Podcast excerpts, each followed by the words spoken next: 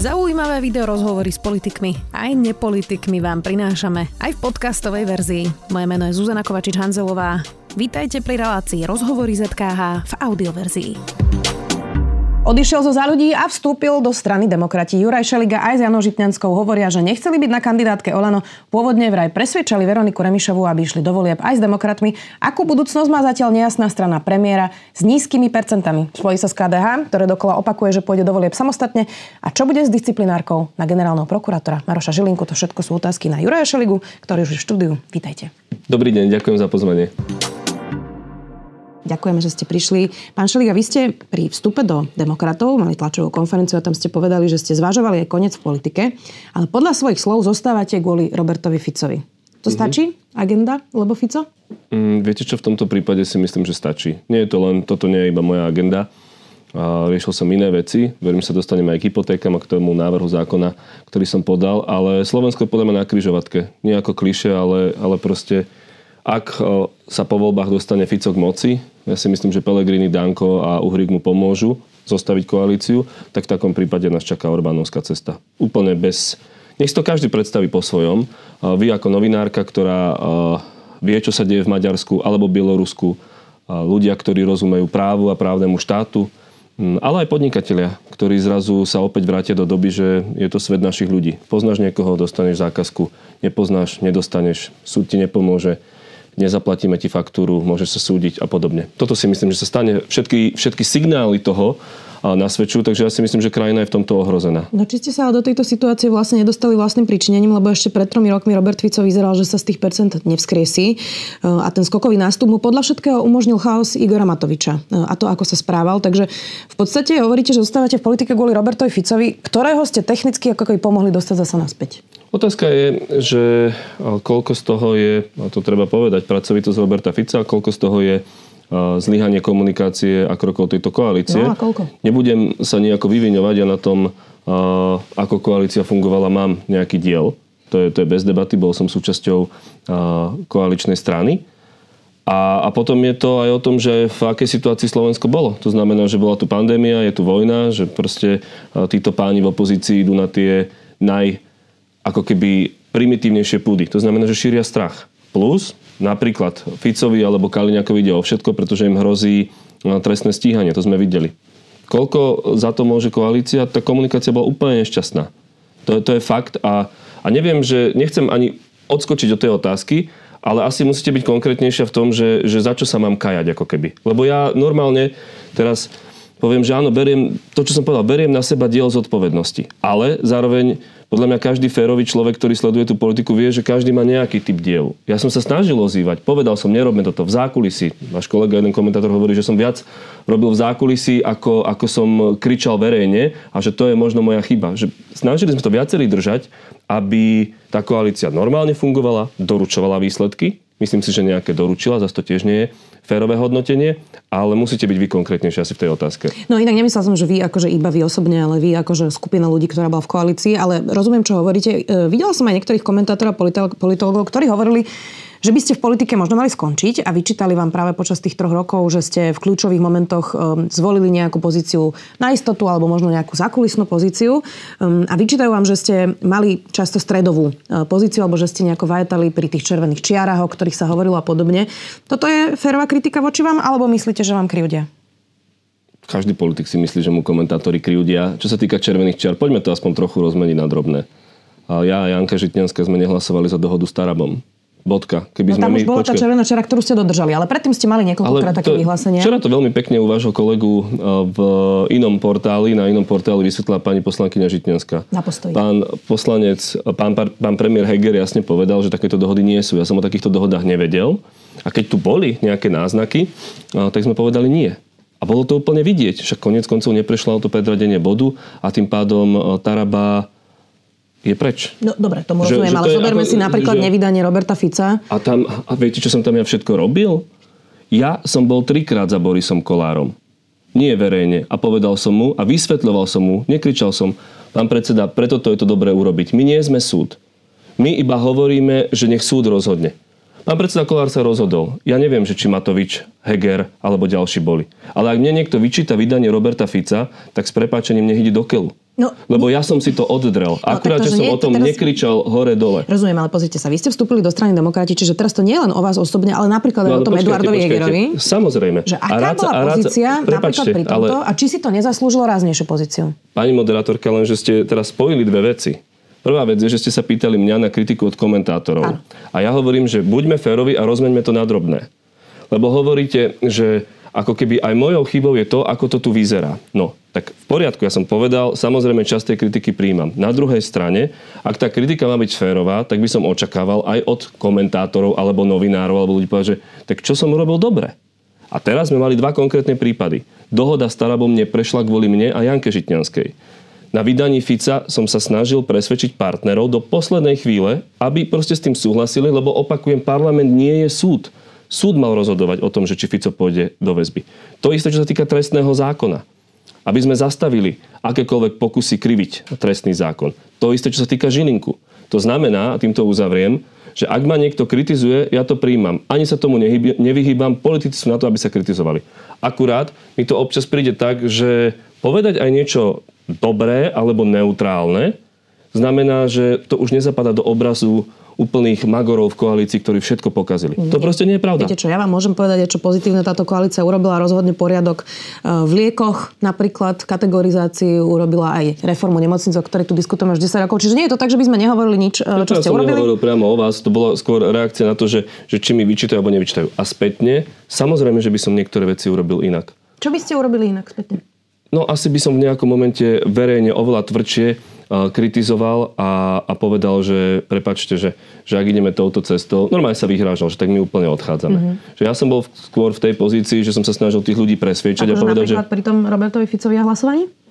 Ale tam... Alebo čo je ten moment, takto, teraz sa prepačte, pri Robertovi Ficovi naozaj som vám povedal, čo som robil. Nie, rozumiem, a tam ale viem, potom to dopadlo nejako. Po, počkajte, tam a otázka povedať, je, že čo sa deje potom. ešte jednu vec, lebo uh, to je aj pre históriu aj Matovič nech aký je, tak sedel s pani Hatrakovou hodiny pred tým hlasovaním. Romana Tabak sa nedala presvedčiť.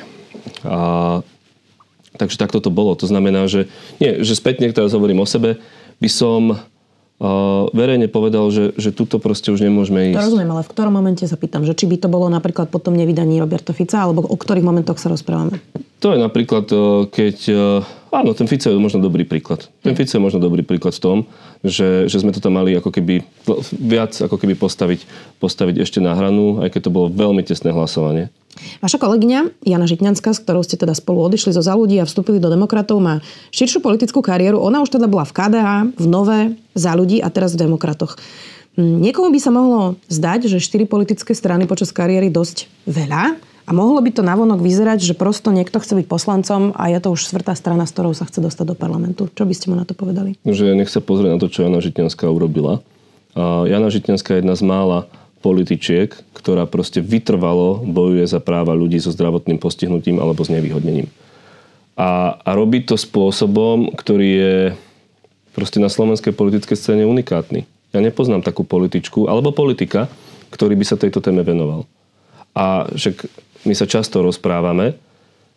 Keď počujete tie príbehy, tak to je, to je ťažoba, ktorú ja cítim na, na pleciach, keď mi o tom hovorí, alebo keď z času na čas niekto z týchto ľudí napíše, napíše mne. A to, že bola v štyroch stranách, tak akože a, a čo? Čerčil bol v ktorých, koľkých stranách? Ja viem, že Jana Žitenská nejako Čerčil, ma to napadlo ako príklad. A chcem vám povedať jednu vec, že, že, že prečo bola Jana v štyroch stranách? Mm-hmm. No, tak bola v KDH. S Danielom Lipšicom založili novú, Nová potom povedala, že ide Zolano, Janka povedala, že ona Zolano nejde. Teraz za ľudí zase smeruje k tomu, aby išlo Zolano, tak povedala Janka, že Zolano nejde. Takže toto je nejaký faktor. Ale myslím si, že, že za ňu hovorí jej robota, akurát, že tej robote sa nedostáva toľko mediálneho priestoru. Ale keby ste išli, a ja viem, že aj vy, šťa, vy z časti túto tému riešite, do akéhokoľvek zariadenia sociálnych služieb na Slovensku, akéhokoľvek, nech jedno koho volia, tak a poviete meno Jana Žitňanska, tak im hneď proste zasvieti a vedia, že čo ona robí a akým spôsobom sa tomu venuje. Inak na tomto sa zhodneme. Robí naozaj veľa pre ľudí so zdravotným znevýhodnením. Ja som sa len pýtala politicky, že či to nie je veľa, a štvrtá strana, ale rozumiem, čo hovoríte. Poďme na to, um, aká je teda budúcnosť spolupráce strany, strany v strane, pardon, demokrati. Ako je na tomto spojenie s KDH? Pretože vy stále hovoríte, že to je váš cieľ, že by ste chceli, uh-huh. aby ste sa spojili s KDH. Mm, ale Milan Majerský neustále opakuje, že KDH sa pripravuje do volieb samostatne e, s tým, že ak by sme sa mali rozprávať o demokratoch, oni sami nezadefinovali svoj hodnotový rámec. Doteraz nevieme, či sú liberáli, konzervatívci alebo progresívci. To povedal Milan Majerský. Tak kde sa v tomto dá nájsť ešte priestor na rokovanie? Lebo zdá sa, že on to hovorí dosť rozhodne, že Ja sa vrátim k tomu, čo som povedal na začiatku. Slovensko je naozaj na križovatke. Pozrite, buď po voľbách bude mať vládu, ktorá bude držať jasnú proeurópsku, pro NATO, pro právny štát, pro demokratickú orientáciu, alebo to bude Fico, Pellegrini, Danko a neviem kto všetko. Možno aj Boris Kolár. Uvidíme, ako sa rozhodne, lebo ešte sa nevymedzili voči nemu. A, a tu vie pomôcť spojenie KDH a demokratov. To ukázal prieskum, to ukazujú debaty, to ukazuje, že ten prienik môže fungovať. A sme poučení z histórie, z dvoch momentov. 98 keď KDH zohralo, zohralo kľúčovú rolu a sme poučení z Českej republiky, kde sa ukázalo, že keď sa spojila uh, TOP 09, KDU, ČSL a ODS, tak majú vládu, majú premiéra Petra Fialu. A čo hovorí pán Majerský v tejto rovine? OK, pripravujú sa zatiaľ samostatne, veď nech sa pripravujú, ja som rád, my sa tiež pripravujeme, dávame veci dokopy, predstavíme nových ľudí, program, podobne, no ale potom si treba sadnúť za stôl a povedať si, OK, dokopy to dáva zmysel. Vieme, že toto sú trecie prochy, ale vieme, že toto je prienik. A vieme, že ľudia sú pripravení to podporiť. Takto to ja vidím. Poznáte prostredie KDH, to je taká tradičná strana a oni veľmi teda stavajú práve na tej svojej značke, že sú najstaršia politická strana, aj keď SNS by možno nesúhlasila. Um, tak je to vôbec možné pre KDH ja s tými verím, stranickými štruktúrami, pretože tam to naozaj vyzerá, že je to otázka aj nejakej hrdosti, nejakej tradície, ktorú si KDH nesie, že by pre nich bolo možno ponižujúce sa spájať do nejakej koalície. Tak ja sa pýtam iné. Je lepšie pre KDH byť v parlamente alebo nebyť v parlamente? A možno budú v parlamente, úplne beriem. Je lepšie pre KDH mať 5, 6% alebo 12%. A na, nad tým celým, nad tým celým stojí otázka.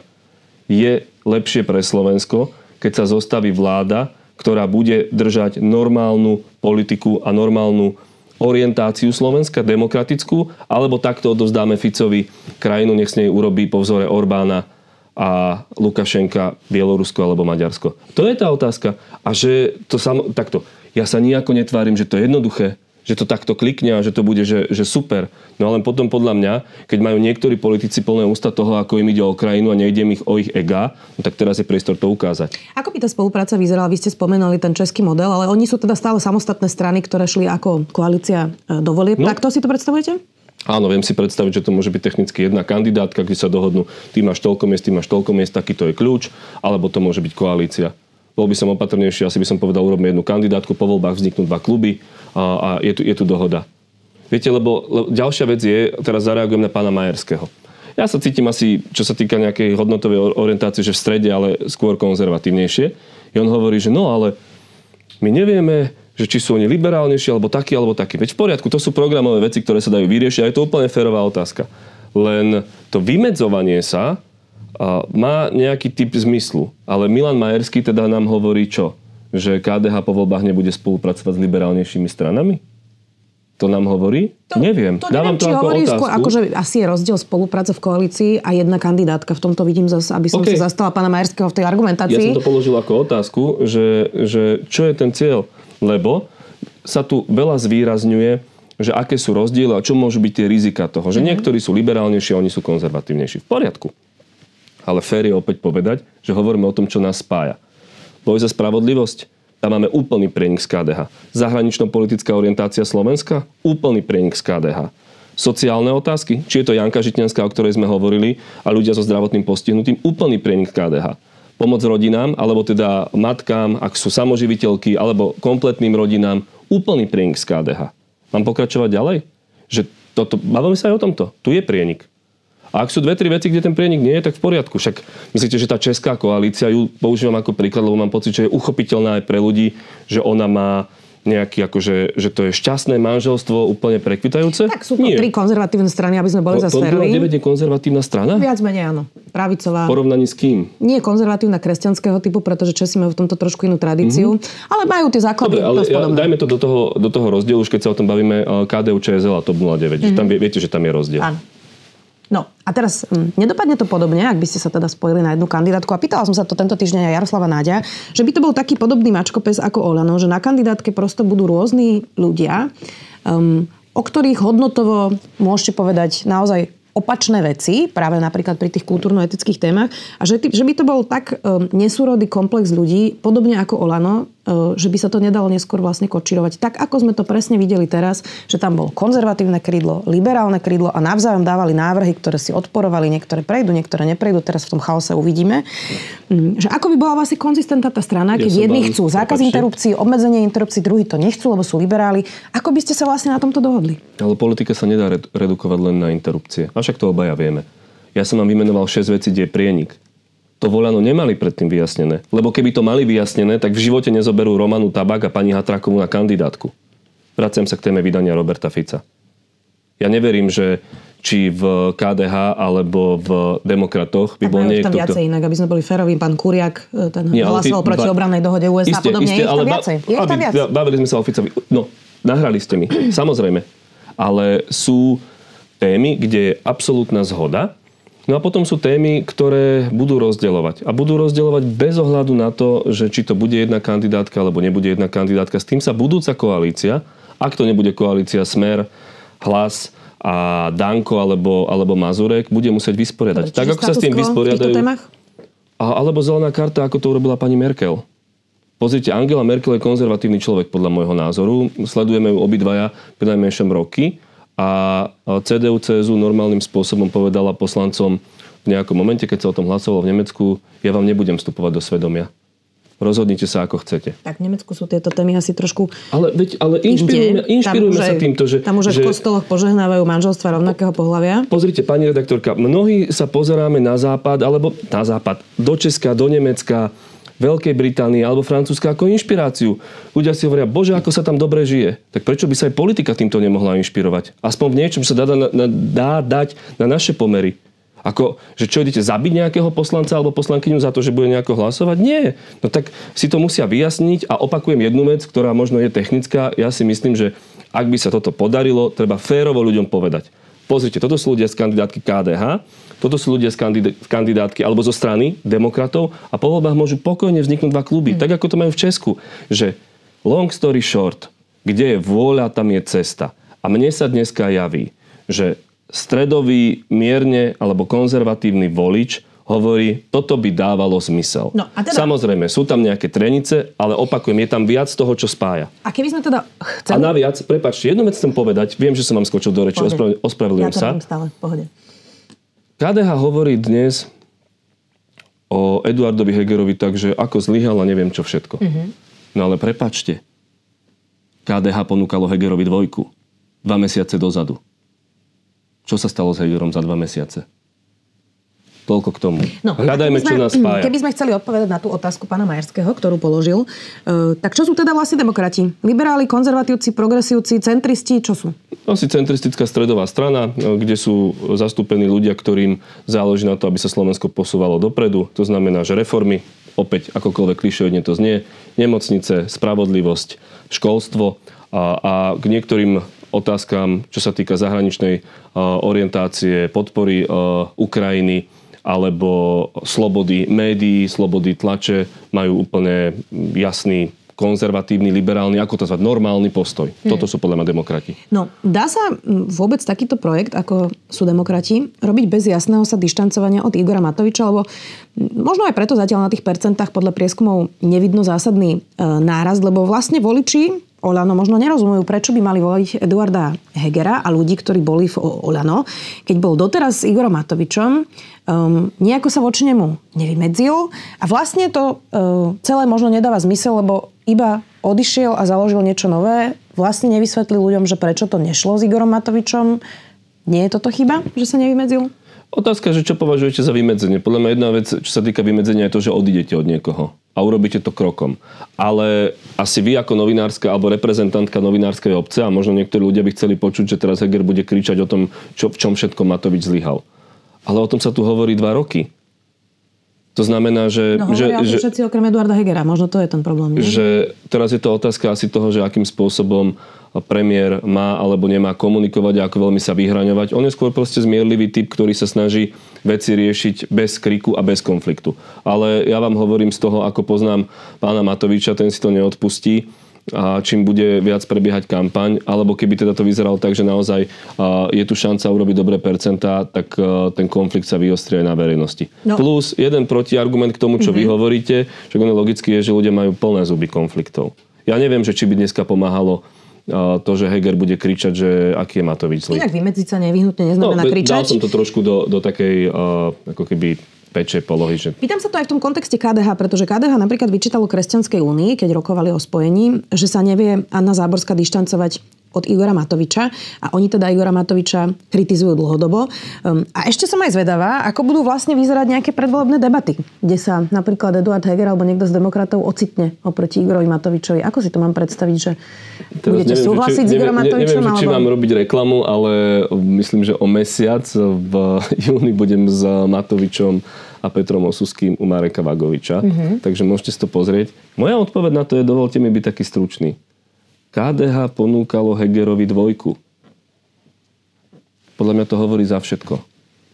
To znamená, že asi im až tak veľmi nevadilo to, akým spôsobom ten Heger konal. A takto. Však ja som tiež kritizoval premiéra v interných debatách, keď sme sa bavili o tom, že ako ideme alebo neideme. Teraz myslím ešte počas koalície.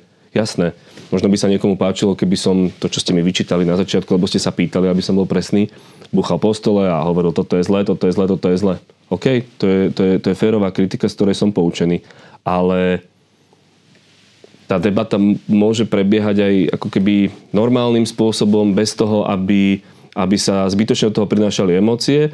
A opakujem, vraciam sa k tomu, že keď teda KDH hovorí, že nezobralo Záborsku preto, že sa málo vymedzila od Matoviča, tak oni ponúkali Hegerovi dvojku. A myslím si, preto som aj ako keby taký si istejší v tom, že by sa to mohlo podariť, to spojenie KDH a demokratov, že v momente, ako nezobrali Záborskú a Kresťanskú úniu, tak som dúfal tomu, že sa chcú posunúť viac do stredu. Lebo oni, však nemusíme sa o tom dlho baviť, vieme, aký prúd reprezentuje Kresťanská únia to znamená, že, že ja to vidím práve preto, ako nejakú nádej, že by sa to mohlo podariť. Jana Záborská to inak v tomto štúdiu pred pár dňami vylúčovala, že by boli teda nejaké e, akože extrémna verzia konzervativizmu, to hovorím len pre záznam, e, aby to nerozporovala. Inak nie je to... Mm, Zvláštne, že trojpercentná strana podľa prieskumov demokrati hovorí, že nepôjde do koalície s hlasom, ktorý dlhodobo vedie prieskumy. Nevedie. Lebo je tam rozdiel medzi smerom a hlasom teraz momentálne e, ako štatistická chyba. Hej, majú približne mm-hmm. podobné percentá, ale dlhodobo viedli prieskumy, to je už jedno, či sú prvý alebo druhý, v každom prípade majú podstatne viac percent ako vy. Bez debaty. E, že či teda žije strana demokrati v politickej realite, je moja otázka. Strana demokrati na scéne dva mesiace, to znamená, že tie percentá zodpovedajú tomu, že sú tu dva mesiace, veľa ľudia nevie, že taká strana ešte je a spoznávajú sa. A Volič rozhodne. Volič rozhodne, či ja budem v parlamente, alebo či tam bude pán Heger, pani Žitňanská, pán Nať a ďalší. Ale povedzte mi, prečo by som ja mal tu teraz lakovať Petra Pellegriniho a povedať, aký on je záchranca demokracie? Ja vám hovorím jednu vec. Pellegrini za prvé nevie vysvetliť svoje financovanie. A dávam ako otáznik, a verím, že aj vy sa tomu budete venovať, že keď sa spojí dobrá voľba s hlasom, koľko peňazí zrazu pritečie do hlasu a či to nebudú milióny a či to nebude nejaký typ toho, ako zrazu hlas má veľa peňazí, lebo však dobrá voľba mala.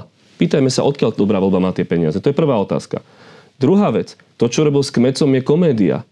Ja viem, že väčšinu populácie to ani, neza, ani to nezaregistrovala, ale nejaká mladá dáma zo Smeru zostriha video a vyhlási, že bude tu koalícia SAS, Hlas a, a PS a zrazu Pelegrini odvoláva svojho zahraničného tajomníka. Dobre, odchádza sám v úvodzovkách, je odidený. A, a tretia vec je, ja neviem, že čo Pellegrini chce. Pellegrini nikdy nepovedal, na rozdiel od Hegera, že urobil aj chyby. Heger konkrétne pomenoval, že Žilinka bola chyba. Bol chyba. A toto Pellegrini nerobí. Dneska hovorí, z hodou okolností dnes, keď to nahrávame, že treba rozdať ľuďom 500 eur. Že to čo je? Kam to smeruje? Neviem, že prečo by som mal ako keby e, odpúšťať tak rýchlo politicky Petrovi Pellegrinimu. Inak vôbec nemusíte to... odpúšťať rýchlo politicky Petrovi Pellegrinimu, ale vy ste rovno zatvorili tie dvere, to je tá moja otázka, že nemusíte... Pri, áno, prišlo, prišlo, prišlo pre... kritizujte, ale vlastne vy ste hneď na začiatku povedali, že hlas nie. A zároveň uh, viackrát strana demokrati hovorila, že napríklad spoluprácu s Igorom Matovičom si demokrati v koalícii predstaviť vedia. Hm, tak mohlo by sa niekomu zdať, že ste si zatvorili okamžite dvere do potenciálnej koalície. S práve... Petrom Pelegrinim? Tak to ja si myslím, že Peter Pellegrini nebude ten, ktorý rozdáva karty. Tak to ešte nevieme. Ani ja vám hovorím svoj názor, veď ani jeden z nás nemá vešteckú gulu. A myslím si, teda keď sa zahrám teda na tú vešteckú gulu, mm-hmm. dobre, lebo možno aj tam trochu smeruje táto otázka. Ak by vyhral Fico a bola by len trochu šanca, že to môže urobiť s Pelegrinim, Dankom a neviem kým, tak Fico je schopný ponúknuť Pelegrinimu premiéra. Možno výmenou za to, že, že zmenia voľbu prezidenta, aby sa volil v parlamente a Fico bude kandidovať na prezidenta. A Pellegrini to zoberie. To si myslím. Toto je Peter Pellegrini. Lebo v momente, keď mladá dáma zo Smeru natočí smiešne video, je schopný vyhodiť uznávaného diplomata, ktorý reprezentoval Slovensko v USA. Ja nemám ideály o Pelegrínim v tomto smere, že on bude nejakým spôsobom sa snažiť tu manevrovať. On dostane ponuku a on ju príjme. A Fico je starý strateg moci. On už nepotrebuje byť premiér. On jediné, čo potrebuje to, aby ho nezavrali do basy. Preto demokrati povedali dnes s hlasom nie. A toto je naša pozícia. Ja si myslím, že netreba ako keby okolo toho robiť nejaký veľký krik, že Pane Bože, Pelegrini nás tu všetkých môže zachrániť. Ja vám hovorím, že nás nezachráni. Možno sa v tom bude míliť, možno tu budeme o pár mesiacov sedieť, že tie čísla sa ukážu inak, možno sa demokrati uh, nespoja s KDH a budú musieť robiť niečo iné. Viete, tých vecí môže byť milión. Ja vám hovorím tu a teraz, že si nemyslím, že Pelegrini je záchranca. Hmm. Aké budete mať miesto na kandidátke? Netuším. Bude to v prvej desiatke? Netuším. Nerozprávali ste sa o tom? Nie. Aké by ste chceli mať miesto na kandidátke? To je v tejto chvíli nepodstatné. Je to naozaj nepodstatné? Je, lebo viete, o čom ide a malo sa tomu venujeme, je, že čo ideme robiť s prokuratúrou. Ja keď som mal Máme debatu... o tomto otázku. Jasné, ja keď som mal debatu s Edom Hegerom už naozaj takú, že, že vážno tejto téme, tak som mu povedal, vieš čo, ja s kolegami pripravujem reformu prokuratúry. Lebo Žilinka, to, ako sa správa, je nepriateľné. Vyzval som pani prezidentku, aby ho nevymenovala, dal som jej disciplinárny podnet, upozorňujem na tie veci. OK, povedal, nech sa páči, tomu sa môžeš venovať, je tu pán Nechala, s ním budete na tom spolupracovať a prídu ďalší. Toto bolo pre mňa úplne kľúčové. Môžem vám povedať, bavili sme sa o Janke Žitňanskej, ona mu povedala rovnaké. To znamená, že pre mňa, ja chcem, aby mi tá strana dovolila robiť toto a verím, že, a nemám o tom pochybnosti, že mi to, že mi to dovolí. Lebo, a vrátim sa, a nech to ľudia počujú, po voľbách USP a Daniel Lipšic, zabudnite, ak vyhrá Fico. Zabudnite na to. Však tá, tá debata, teraz tu opäť nejdeme ubiť reklamu Marekovi Vagovičovi, ale to ste zachytili ste. No veď prišiel tam Kaliňák a vykrikovali tam na vyšetrovateľa Juhasa, na pána Spišiaka a ďalších, to je to, kde sme? To znamená, reforma prokuratúry je úplne kľúčová, lebo to je jedno, či ste liberálni alebo konzervatívni, ak pôjdem do tohto jazyka. Keď vám niekto nezaplatí faktúru, a dáte ho na súd, respektíve dáte trestné oznámenie, tak chcete, aby sa to vyšetrilo. Chcete, aby bol ten človek trestne odstíhaný, ak vás proste okradol a chcete, aby bolo úplne jedno, kto je pri moci, len nech to funguje nezávisle. To sa dneska nedieje. A to vieme, že sa to nedieje. Takže ak sa vrátim, tá debata v strane bola o tomto. A tam mám podporu. Dobre. E, nechce sa mi púšťať do tejto debaty, ale možno by pomohlo tie mestské súdy, proti ktorým ste bojovali pri súdnej Vôbec reforme nie. v Bratislave. Nie, nie, prepačte, pani redaktorka, nebojoval som voči ním. To nie je poctivá informácia sú štyri mestské súdy. Jedna z vecí, o ktorej som ja hovoril pani Kolíkovej, akurát to nechcela počúvať. A niektorí novinári to tiež nechceli počúvať. Pozor, nebude problém s príliš veľkou koncentráciou moci? Však čo je generálna prokuratúra? To je úplne koncentrovaná moc. To znamená, že dneska máme štyri mestské súdy, je to rozdelené a jeden z argumentov, ktorý znel z mojich úst úplne dobromyselne. Ideme urobiť obrovský megalomanský súd a nedopadne to tak, že sa tam všetko skoncentruje a budú to riadiť dvaja, traja ľudia alebo jedna sudcovská rada? A prepačte mi, že ju do toho ťahám, ale pri tých rokovaniach v závere bola aj pani bývalá ministerka Žitňanská a povedala, áno, toto je jedno z rizik. Úplne pripúšťam, môže mať to iný pohľad, ale nie je to, nie je to politický ako keby kapric alebo hlúposť. Toto bola debata o tom. No, poďme k tej generálnej prokuratúre. Vy ste teda prezidentke, presne ako ste hovorili, presne pred dvomi mesiacmi, pozerala som si ten dátum, doručili podnet na disciplinárne stíhanie Maroša Žilinku. Už máte nejaký výsledok? Hovorili ste s prezidentkou? Hovoril som s ľuďmi z kancelárie, bol som aj v kontakte s pani prezidentkou, zaoberajú sa týmto podnetom, dávajú si dokopy aj ďalšie podklady. A... Nie, čas dlho? Dva mesiace? Teraz mám, sa ma pýtate čo? Aby som to chápal. Že je to tak dôležitá otázka, či prezidentka už za dva mesiace nemala mať z toho nejaký výsledok? Takto za mňa, e, ja si myslím, že pani prezidentka to mala podať, ale nebudem teraz na ňu kričať, ak ona potrebuje viac času, tak nech má radšej viac času a, a podá ho o mesiac, ako ho nemá podať vôbec. Za mňa, ja som jej spísal s kolegami skoro 30 strán právnych argumentov. Naozaj právnych, nie politických. Dali sme tam konkrétne rozhodnutia, konkrétne kroky, konkrétne výroky pána generálneho prokurátora Žilinku s tým, že si myslíme, že to je na disciplinárne stíhanie. Aby to chápal aj divák, zjednoduším to napríklad. Keď Daniel Lipšic, dám ich do kontrastu, mohol byť stíhaný za dve vety na kameru disciplinárne a bol potrestaný, tak za to všetko, čo stvára Žilinka, mal byť stíhaný už dávno. Ale ja rešpektujem to, že prezidentkou je Zuzana Čaputová, ktorá je v tejto otázke možno opatrnejšia ako ja. To znamená, a je jediná dnes, ktorá môže podať takýto návrh. Tak preto som jej podal tieto materiál. Keby som to mohol ja podať tento návrh, ja ho podám. Že to je bez debat, len nemám to právo. Hm. Vy inak často naznačujete, aspoň tak sa to mne zdá, pokojne ma opravte, že Maroš Žilinka pomáha Smeru. Eh, aj vo svojich nejakých vyjadreniach, aj teraz ste hovorili pri tých migoch, že eh, ste si tak zakonšpirovali, že ako to môže vyzerať, migoch? že áno, pri tých stíhačkách, ktoré sme dali na Ukrajinu, vy ste na Facebooku písali, Aha, že či to náhodou to... nedopadne tak, že teda Smer podá trestné oznámenie, Maro Žilinka povie, že teda začne konať a preverí to a že vlastne týmto ako keby napomáha Smeru. Tak som aspoň pochopila mm-hmm. ten mhm. váš status. Um, tak rozumiem správne, že hovoríte, že Maro Žilinka nie je nestranný ani apolitický, ale napomáha Smeru? V rozhodnutiach, ktoré vydal, alebo ktoré urobil, keby sa chcel správať nestranne a nezávisle, tak by konal inak. Alebo inými slovami ešte povedané, že je zaujímavé, že pri Robertovi Kaliňákovi a Robertovi Ficovi expresne koná. Ale pri vyšetrovateľoch Národnej kriminálnej agentúry nekoná. Ktorí stíhajú Fica a Kaliňáka. Akože prečo? No a prečo? No, ja si myslím preto, že, že môj názor je, že Maro Žilinka v tomto nie je úplne slobodný. Že na že, niečo majú? To nechám s otvorenou otázkou, ale, ale keby sa chcel správať nezávisle, respektíve naozaj to opakované slovo zákonnosť, zákonnosť, zákonnosť, zákonnosť, no tak by pozeral na všetkých rovnako. A navyše, že, že už len taký, taký detail – však dobre, keď e, nedržím nikomu stranu, nemám problém čokoľvek vysvetliť. Nemám problém sa postaviť pred ľudí a povedať, je to takto, takto a takto a takto. Niektoré veci s veľkou pompou pán Žilinka e, komentuje a vysvetľuje a iné veci proste necháva tak. Dobre, však generálny prokurátor sa rozhoduje sám. Ale prečo nám potom oznamuje, že otázku pandémie a miglov, vy ste ju vytiahli, ide vyšetrovať a oznamuje nám to na Facebooku. No ale prečo nahrávky, ktoré púšťa DJ Fico a spol, tak o tom nehovorí Žilinka nič. Toho novinári musia bombardovať. Čo s tým idete robiť, pán Žilinka? Prečo má Fico tie nahrávky? Odkiaľ ich má? Kritizujete únik zo spisov. On to robí. Akože mám, máme sa tváriť, že, že toto je ako keby rovnaký meter? Nie, nie je. A potom nezabudneme na tú voľbu. Ako tu operoval pán Gučík, akým spôsobom sa uh, Richard Sulik priznal, že sa so Žilinkom stretol na štyri oči, ako Fico na polovníckej chate hovorí, že Žilinka odkazuje, že sa nemusíme báť a že treba byť akože v kľude.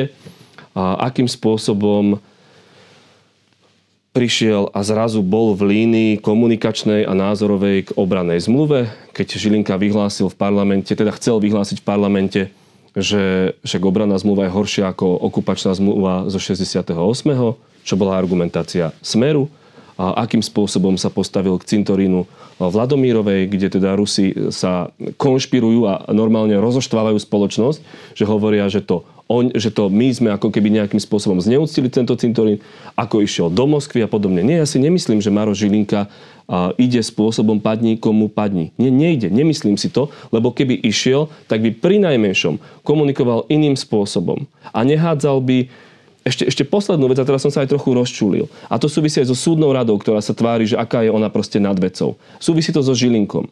Tu je kategória prokurátorov, ktorí sú kopaní a bytí po hlave opozíciou. A teraz myslím Lipšica, toho dajme bokom, dobre, je špeciálny. Myslím Šureka, Repu a ďalších. Myslím sudcu Klimenta, myslím sudkyňu Zálesku a ďalších. Do nich sa opozícia naváža. Súdna rada je ticho, Žilinka je ticho. No ale potom mladý Harabin jednoducho dostane sa mu kritiky za to, že nezverejnil rozhodnutie, tak súdna rada zrazu príjme uznesenie, že to čo si médiá dovolujú kritizovať mladého Harabina.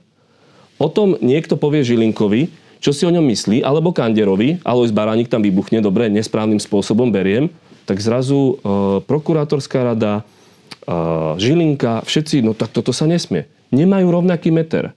Nie, nemajú.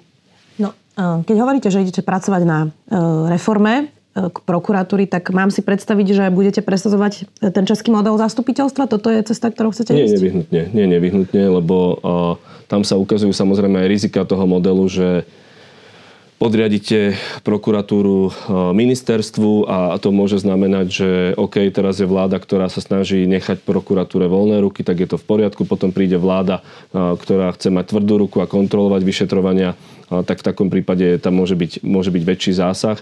Mne sa skôr zdá, že niektoré veci a niektoré procesy, nebudem úplne konkrétny, treba decentralizovať. Čiže to znamená, autonómia prokurátorov? Áno, áno. A aj čo sa týka krajských prokurátorov, že proste ten Žilinka by nemal byť pán a boh na prokuratúre, ale malo by, tí ľudia by mali mať viac slobody robiť svoju robotu a zároveň niesť aj viac zodpovednosti.